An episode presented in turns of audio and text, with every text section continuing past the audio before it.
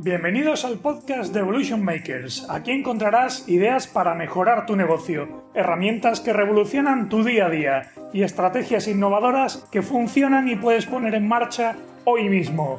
Soy Ramón Laguna y voy a ayudarte a cocinar el futuro de tu empresa.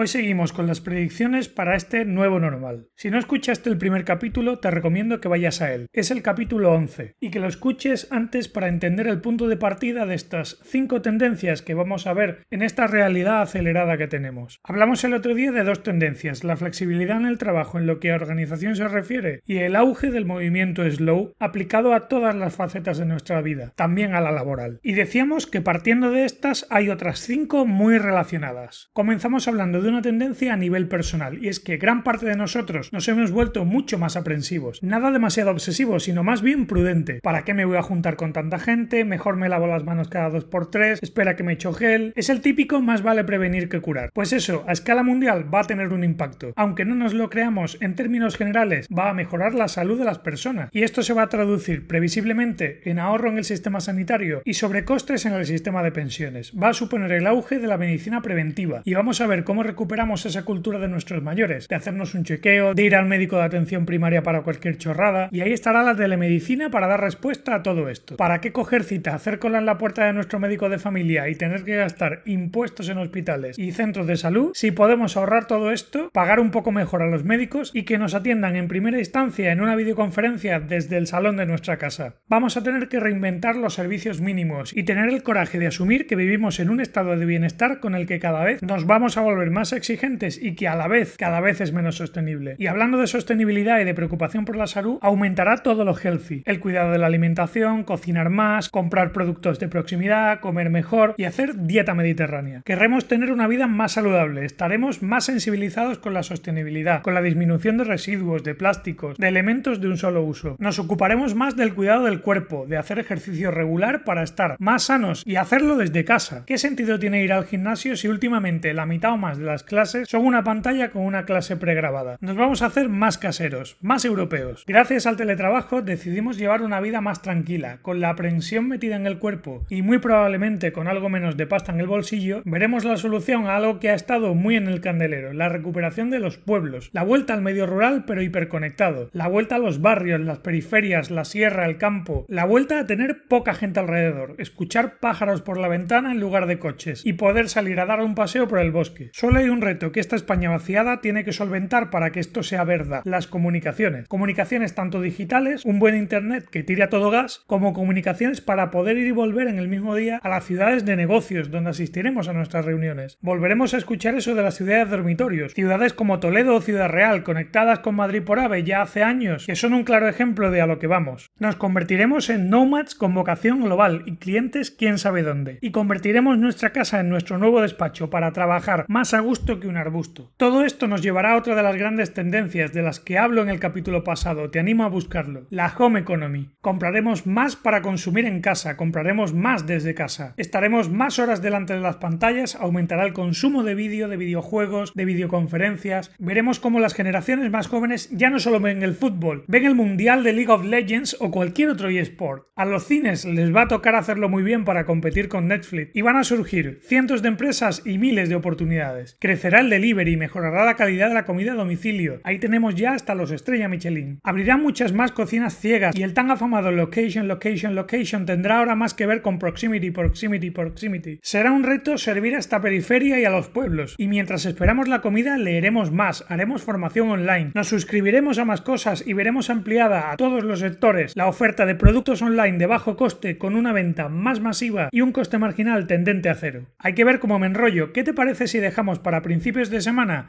las dos tendencias que nos quedan y hacemos un recopilatorio? No olvides suscribirte para no perdértelo porque vamos a hablar de dos comportamientos de la economía que tienes que pensar cómo aprovechar en tu negocio. Mientras tanto, ¡vamos! Dale caña. Hasta aquí el capítulo de hoy. Toca mover el culo para poner en práctica todo lo aprendido. Suscríbete a este podcast en podcast.evolutionmakers.plus.